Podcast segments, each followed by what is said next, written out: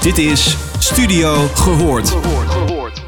Waarin alles wordt besproken dat in menige organisatie onbespreekbaar is. Uw gastvrouwen zijn Jorine Beks en Orlie Polak. Welkom luisteraars, het is weer uh, tijd voor een uh, mooie podcast. Ik zit natuurlijk niet alleen in de studio. Ik heb naast mij zitten Tom Jansen van Aviation Cosmetics en online ingebeld de one and only, yay, Jorine Beks.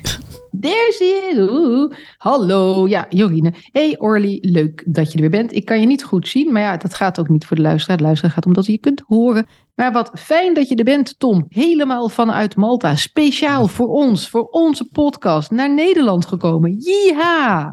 Hey. Nou, helemaal goed. Maar de luisteraar kent Tom niet. Jorine en ik zijn altijd op zoek naar verhalen uit de praktijk. Van joh, bedrijven, meld je eens aan, ondernemers meld je eens aan. En vertel ons nou wat een sociaal onveilige omgeving doet in je werk. En vertel ons nou dat het moment dat het wel sociaal veilig wordt, wat levert je dan op en hoe kom je daar? Nou, Tom uh, hebben wij uh, gevonden. En Tom heeft een grote onderneming in Malta. Hij spuit vliegtuigen, zelfs de KLM. Uh, ik wist niet dat ze echt helemaal in een speciale cabine, cabines werden gespoten. Maar ik heb nu een heel plaatje voor me hoe ingewikkeld dat gaat. En Tom zegt, ik heb een mooi verhaal. Dus Tom, hartelijk welkom. Wij vinden het super gaaf dat jij uh, hier bent. Kun je ons een beetje vertellen hoe jouw bedrijf eruit ziet? Ja, dat zal ik doen. Dankjewel voor de introductie. Wij zijn dus, zoals Olly al zei, een bedrijf dat vliegtuigen spuit. Hele grote vliegtuigen. Wij doen Boeing 777's, A380 voor mensen die weten hoe dat eruit ziet. En dat is een fors verhaal. We praten per vliegtuig over zo'n 7000 manuren die we daarvoor nodig hebben. En we hebben dat jarenlang in Eindhoven gedaan. Op kleinere vliegtuigen trouwens. En omdat we groter wilden, hebben we een nieuwe faciliteit in Malta kunnen bouwen. Het is een van de modernste van Europa. En wij spuiten het vliegtuig, ik zou, ik zou zeggen, vraag maar verder, want dan kan ik daar wat beter antwoord op geven. Jazeker. En jij kwam naar ons toe dat je zegt, ik heb een uh, goed voorbeeld over hoe het werk zeg maar niet zo gezellig is. Kun je eens vertellen over wie er allemaal bij jou werkt en hoe die mensen samenwerkten? Ja, toen we in Eindhoven werkten, werkten we met, met een man of 10, 12 en dat was niet zoveel. Maar omdat we veel groter werden en in Malta gingen zitten, hadden we ineens allemaal nieuw personeel nodig. We hebben zo'n 45 spuiters en in totaal een 70 man personeel deze spuiters die kwamen uit diverse delen van Europa. We hebben Engelsen, Bulgaren, Nederlanders een paar. Uh, die mensen komen en natuurlijk een heleboel Maltesers. En die mensen die moeten uh, allemaal met elkaar samenwerken. Dat heeft nog wel, vooral in het begin, tot ernstige problemen geleid. Het punt is, al die nationaliteiten, ja, die klitten allemaal bij elkaar. Je krijgt dus clubjes en die bij elkaar worden. En, en het punt is dat club 1 vindt dat club 2 het niet goed doet. En club 2 vindt dat, e, dat 1 het niet goed doet. En op een gegeven moment vecht dat elkaar bijna de tent uit. Dat kon zo niet, want dat, daar leidt ernstig de, de kwaliteit van het werk onder. Dus daar moest iets aan veranderen. En komt dat ook vooral door die, die taalbarrière die mensen ervaren, dat ze zo bij elkaar klitten? Nou, dat is natuurlijk ja, logisch. De voertaal is Engels bij ons. Maar ja, niet iedereen spreekt even goed Engels. Dus men valt graag terug op zijn eigen taal. Dus communicatieve problemen zijn er enorm.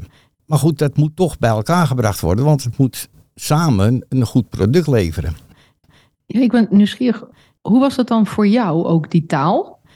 Nou ja, dat gaat wel. Ik spreek uh, heel goed Engels, dat is het probleem niet. En alles gaat in het Engels. Maar achter je rug werd er natuurlijk toch dingen gezegd en gedaan die niet konden. Op een gegeven moment sta je op een soort eiland. Je geeft wel instructies en dingen en je vraagt, zegt wel hoe dingen gedaan moeten worden, maar achter je rug wordt het toch weer anders gedaan. En daar heb je weinig grip op als je alleen bent. Vandaar dat dat dringend veranderd moest worden. En was het voor jou ook zo dat je dan dus, dan kon je ze ook niet verstaan? Nee, maar dat, uh, dat, gaat, dat gaat wel. Uh, het zijn allemaal vliegtuigmensen en er is een soort internationaal ja, jargon natuurlijk, waar wel uh, mee gewerkt wordt. Maar dat was het probleem niet. Je krijgt dus naar elkaar toe macho gedrag.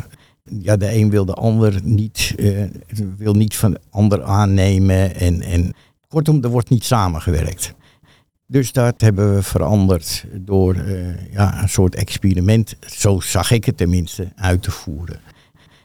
We hebben daarvoor, ik, kende een vrouwelijke, en dat is heel belangrijk, coach, verbetermanager, hoe het, hoe het tegenwoordig heet.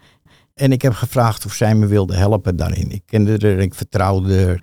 Ze zegt oké, uh, nou wat gesprekken en uh, was ze bereid dat te doen.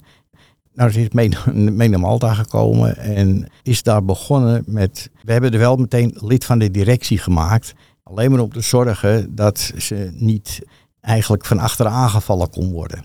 Dus ze konden niet om haar heen. Ze wisten allemaal dat ik er steunde, want het moest wel. Ik moest er 100% steunen, anders gaat het ook niet. En toen is ze begonnen met iedereen, alle mensen en vooral die mannen allemaal. Vandaar het vrouwelijke, je moet een andere energie er tegenover stellen. Is ze begonnen met, met gesprekken. Heel veel gesprekken. Met iedereen één op één. Soms wel vijf, zes gesprekken per dag. Maar ook met ons als directie. Gewoon ook meepraten. Want ja, iedereen maakt fouten en het, het, moet allemaal boven water komen. Dus we hebben dat uh, zo kunnen doen. En dan blijkt dus dat eigenlijk iedereen best wel het beste wil voor het bedrijf en voor hun werk. Maar dat ze eigenlijk zelf, zelf gewoon een hele andere interpretatie van wat goed voor het bedrijf is. Dus dat hebben we geprobeerd bij elkaar te brengen. Het is wel zo dat met die, eh, met die gesprekken, met die mensen, uh, hebben we ook gegarandeerd vertrouwelijkheid gegarandeerd. Onze verbetermanager, ik zal er Elisa noemen, want ze heet dus, heeft, uh, had dus een, een aparte e-mail waar niemand bij kon. Alle gesprekken waren vertrouwelijk, er werden geen namen genoemd. Rapportage was allemaal anoniem. En dat werkte, want we durfden wat te zeggen. Want daar ging het natuurlijk om. Als je alleen maar bezig bent om te denken dat je wat je zegt, dat dat door de directie goed gevonden wordt, heb je er niks aan. En ook heel nieuwsgierig naar Ja, ik kan me gewoon ja? niet inhouden. Dit is, sorry dat ik te veel onderbreek hoor. Maar wat ik direct denk van, hoe lang, even qua doorlooptijd. Hè? Want ik plot het even op wat we horen. We horen natuurlijk best wel wat verhalen over dat het allemaal niet zo goed gaat binnen organisaties. Vraagstukken, hey, hoe is nou hier de cultuur hè? en wat speelt er? Ja, met dit succesverhaal, ik vind het ook heel mooi wat je tot nu toe al vertelt, hoe je dat hebt aangepakt. Maar hoe zat het qua doorlooptijd? Dus van die gesprekken voeren tot uiteindelijk die inzichten verzamelen en het beeld scherp hebben. Heb je daar een beeld nog bij, hoe lang dat ongeveer ja, duurde? dat heeft ongeveer, nou het, laat ik het zeggen, in het begin was dat best moeilijk. Er kwamen dingen uit die helemaal niet met elkaar synchroon liepen. En er, werden, er waren natuurlijk ook best wel mensen die probeerden haar onderuit te zagen. Maar omdat ze, omdat we, wat ik al zei, lid van de directie was. En wij er, en ik zeker, eh, 100% steunden met wat ze aan het doen was. Kon ze het werk blijven doen. En uiteindelijk, en dat heeft zeker nou bijna een jaar geduurd voordat het echt de eerste vruchten ging afwerpen. Het is ook wel zo dat niet iedereen gebleven is. Er zijn ook wel mensen weggegaan. Weliswaar een paar, niet uh, een hele, kleine minderheid. Die konden er niet mee, mee overweg. Het was zelfs zo dat op een gegeven moment, want ze had in de zorg gewerkt, Elisa. En er, zijn, er, er werden zelfs een opmerking gemaakt van this company is run by a nurse. Dat, dat soort dingen. Het, het, het is allemaal. Ja, het, het, het was wel leuk, want er werden dingen gezegd, ook die niet tegen mij gezegd werden, maar wel de bedoeling was dat ik ze hoorde. Dus het hele verhaal heeft zeker een jaar geduurd voordat er een beetje een, een, een, een leiding kwam. En gedurende dat jaar, ben ik altijd zo nieuwsgierig, hè? het moment dat je die gesprekken ging voeren, volgens mij zei je het eigenlijk net al Ja, een ja. beetje, om het expliciet te maken, merkte je toen al dat er ook al iets deed? Dat er iets veranderde, iets in de dynamiek onderling? Ja, wel onderling wel, want er werd, ze, ze wees mensen op dingen die, eh, die ze eigenlijk niet zagen. Een klein voorbeeldje. We hebben twee ploegen, een dag- en een avondploeg. En er waren altijd wel problemen met de, avond, de dagploeg voor de volgende dag. Dacht dat de avondploeg hun werk niet gedaan hadden en dat soort werk. Eh, Bekend verschijnsel wat overal voorkomt, denk ik. Maar wat wij gedaan hebben is, als er zulke klachten kwamen, gewoon die twee supervisors en een paar, paar mensen waar het over ging, gewoon bij elkaar zetten. Waarom is er niet gebeurd wat er afgesproken was? En dan krijg je dus van ja, maar we hebben dit gedaan en dat viel tegen en dat is niet goed. En dan krijg je onmiddellijk een commitment. Dus dat de dagboek zegt, nou ja goed, als jullie dat niet hebben kunnen doen, dan doen wij dat wel. En, en dat blijft erin, want het blijft steeds terugkomen. Hè? Want als er iets niet uh, gedaan wordt wat, wat, uh, wat per se gedaan moet worden, dan klagen ze allemaal over elkaar. Maar we blijven dat doen. Gewoon met elkaar praten. Blijf praten. En geen protocollen en weet ik veel. Gewoon blijven praten. Het is kort op de bal. Ja, en het is ook belangrijk, want uh, de meeste mensen deugen, heeft Rutger Brekman geschreven. En dat is ook zo. je, moet het alleen, ja. je moet het alleen uithalen. En uh, ja, dat is, dat is ons aardig gelukt, denk ik. We hebben nu een, we hebben nu een geweldige organisatie. Met nog steeds een heleboel verschillende nationaliteiten. Ja, wat, wat je zegt vind ik wel interessant. Want je begint je verhaal van, joh, we hebben allemaal verschillende nationaliteiten. We zijn met een nieuw bedrijf begonnen in Malta. En uh, er onderstonden meteen clubjes, want iedereen kan lekker roddelen in zijn eigen taal. En uh, op een gegeven moment krijg je wij, zij en jij en jullie. En uh, ja, een beetje een soort, eigenlijk in een macho cultuur een beetje... Wij van Hongarije kunnen het gewoon veel beter dan de Roemenen. Dat is natuurlijk logisch, want we zijn natuurlijk ook gewoon betere mensen. En als je dan gaat inzoomen in waar het conflict over is, is het gewoon een andere perceptie over hoe het werk uitgevoerd moet worden. Ja, en dit is ook zo. Ja, en daar heb je helemaal gelijk in. En ik pleeg ook altijd te zeggen van jongens, allemaal goed. Maar het werk moet goed zijn. Het, het product moet goed zijn. Want ik betaal jullie salarissen niet. Dat doet de klant. Ik ben alleen maar een tussenpersoon. Als het, er geen goed werk geleverd wordt, eh, als het product niet goed is, dan uh, is de klant niet tevreden en dan betaalt hij niet en dan heeft het bedrijf geen bestaansrecht. Dat is iets uh, wat niet iedereen automatisch begrijpt. Maar misschien is het ook wel een valkuil dat als je denkt er is ruzie, dat heel veel mensen geneigd zijn te denken dat mensen op persoonlijk vlak ruzie hebben. En ik hoor jou nu eigenlijk zeggen dat ze helemaal niet op persoonlijk vlak ruzie hebben, maar meer op de inhoud en meningsverschil. Ja, dat is ook meestal wel zo. Hoewel wij ook wel veel op de privé-situatie inspelen. Want als iemand altijd een bepaalde uh, standaard van werk levert en ineens veel minder gaat presteren, is er meestal een privé-situatie, een echtscheiding, kinderenproblemen, uh, ouders die problemen hebben. Nou, dan houden wij die mensen ook een beetje uit de wind. Dan mogen ze af en toe als ze een, een dagzorgverlof nemen zonder dat dat onmiddellijk uh, vrije dag kost. Maar dat wordt ook door die anderen opgevangen. Hoe is de structuur even voor mij, zeg maar? Je hebt dan de directie. De directie. We hebben, en uh, dan heb je. Daar hebben we in de productie een productiemanager. Die runt mm -hmm. de hele productie. En dan hebben we per ploeg twee supervisors. Dus die werk verdelen en controleren en alles. En vervolgens hebben we natuurlijk de ondersteuning, de financiële afdeling, de logistiek, door. Uh, maar dat zijn allemaal vrouwen bij ons. En dat hebben we ook expres gedaan. Want dat doen we ook vrouwen, moeten zich prettig voelen. Want als je vrouwen over het algemeen de ruimte geeft, doen ze enorm goede job. En dat is bij ons ook zo. Maar je moet ze wel de ruimte geven. Laat ze maar hun werk doen. En het is een andere invalshoek, is perfect. Laat maar gaan. Want het, ik ben wel nieuwsgierig.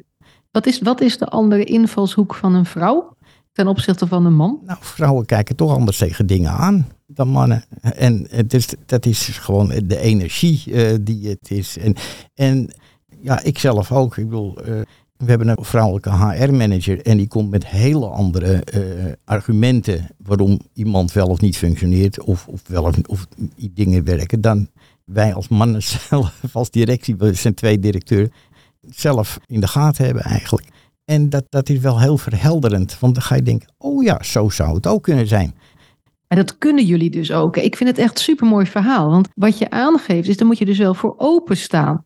Ja, dus dat, en, en ik vind het natuurlijk sowieso geweldig dat je zegt, ander perspectief, we hebben meer vrouwen nodig, geef ze de ruimte. Dan ga ik echt geen nee zeggen natuurlijk. Nee, dat is nou heb, je, heb je nog iets heel concreets, dat je echt maar dat was zo typerend, dit gebeurde er, jij dacht zus, en toen kwam die HR-manager, dacht je, verrek, zo kan het dus ook zijn.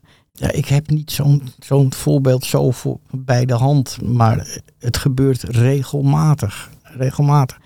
Sommige mannen zijn nog wel onder elkaar eh, van, ja, maar hij doet het allemaal verkeerd en uh, er moet zus we, we, moeten, moeten wel eventjes uh, de mantel uitvegen. En zij gaan met hem praten en dan blijkt er iets heel anders aan de hand te zijn. Maar dat zegt ze dan ook. Dan zeggen ze, oké, ja, maar hij heeft dit en dat, en zus en zo. En daar kunnen we dan rekening mee houden. En een heel stom voorbeeld. Iemand die zijn hond overleden is. Ja, zeg je, zeg je ja. Maar die was er helemaal van slag af. En wij denken dan van, ja, hij doet zijn werk niet goed. Zij, zij komt met, ja, maar de hond. En we hebben die jongen twee dagen vrijgegeven. En dat is prima. Het is allemaal prima gegaan. Is het dan misschien, als je hem wat plat slaat, dat zij kijkt waarom doet diegene wat diegene doet?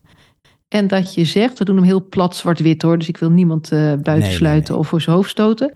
Maar dat dan misschien de andere kant, ons noem ik het maar masculien, meer kijkt, doe je wel de goede dingen, je doet het niet goed. Dus dat dat het verschil is? Ja, het is veel meer resultaatgericht. Terwijl het toch heel belangrijk is om een fijne werkomgeving te hebben, want je zit acht uur per dag op je werk. Als je, dus een derde deel van je dagbesteding. En, en als je dan in een moeilijke omgeving zit, ja, dan uh, dat is niet leuk. Dat wil je helemaal niet. Dus we proberen dus die werkomgeving zo relaxed mogelijk te houden. En dat gaat heel goed. Hè? En het resultaat, het gekke is, als je dat doet, het idee is van ja, maar dan gaat iedereen maar een beetje wat doen wat hij wil en zo. Maar het is helemaal niet zo. Mensen doen voortreffelijk hun werk en het gaat zelfs sneller. Het resultaat is beter. Even iets totaal anders ja. weer. Ik ben gewoon echt ja. mega nieuwsgierig. Ik vind het zo'n leuk verhaal. Meten jullie, ik ben dol is meten. Meten jullie ook? Doen jullie wel eens een medewerkerstevredenheidsonderzoek? Wat, wat scoort? Hoe vinden de medewerkers het? Doe je dat wel eens? Nee, helemaal niet. Dat hoeft ook niet. niet zo meten. Ik ben altijd aanspreekbaar. Als iemand het vindt of niet vindt of ergens niet mee eens is of wel iets wil zeggen, dan uh, kan hij mij aanspreken. Ik loop ook altijd door de hangaars. Ik ben altijd, altijd beschikbaar. Maar het gevolg is dat de werksfeer zo prettig is, zeggen mensen. Ik, ik krijg ook uh, van een onderhoudsmonteur laatst van, nou, ik ben zo blij dat ik hier mag werken. Nou, dat zo hoeft het van mij niet. Maar ik vind het wel fijn dat hij dat zegt.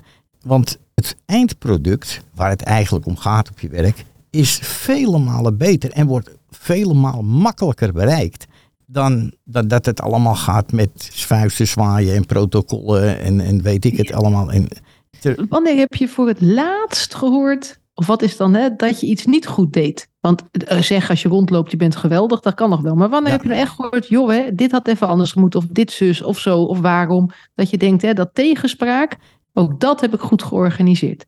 Ja, dat, uh, nou, een week of twee geleden, of zo. Gebeurt regelmatig. Het zijn meestal geen grote dingen. En dingen die gewoon makkelijk op te lossen zijn. Ja, eh, komt toch wel eens van, van probleem onderling. Hè? Van, van, van ja, de supervisor zegt dit tegen die. En dan uh, ga ik even naar de supervisor en zeg, god, hoe, hoe zit dat? En, uh, want ik hoorde van die die dat, ja, maar hij had een beetje dat. En aan het eind van de rit, dan is het allemaal niet zo zwaar en niet zo groot. En als je het aan het begin oplost, is er en niks groter maakt, is, het klein. eigenlijk, is het eigenlijk ja. heel makkelijk Ja. managen. Dat is de kunst van het kleine. Maar nu ga ik, ik ga toch nog even Ja. door. Want dit ging niet over jou. Dit ging over weer Nee, een ander. Wanneer heb je voor het laatst gehoord dat iemand tegen je zei: Ton, dit vind ik niet oké. Of Ton, dit moet anders. Of Ton, dit vind ik niet leuk dat jij dit doet. Wanneer heb je dat voor het laatst gehoord van iemand uit je organisatie? Is echt op jou als mens. Of van Op jouw handelen. mens. Ja, gewoon als op jouw handelen bedoel ik. Ja, niet als dat het te persoonlijk moet zijn. Maar in ieder geval niet dat het gaat over Pietje en Jantje doen niet leuk. Maar dat jij iets niet doet wat goed is. Ja, eigenlijk, eigenlijk heel lang geleden.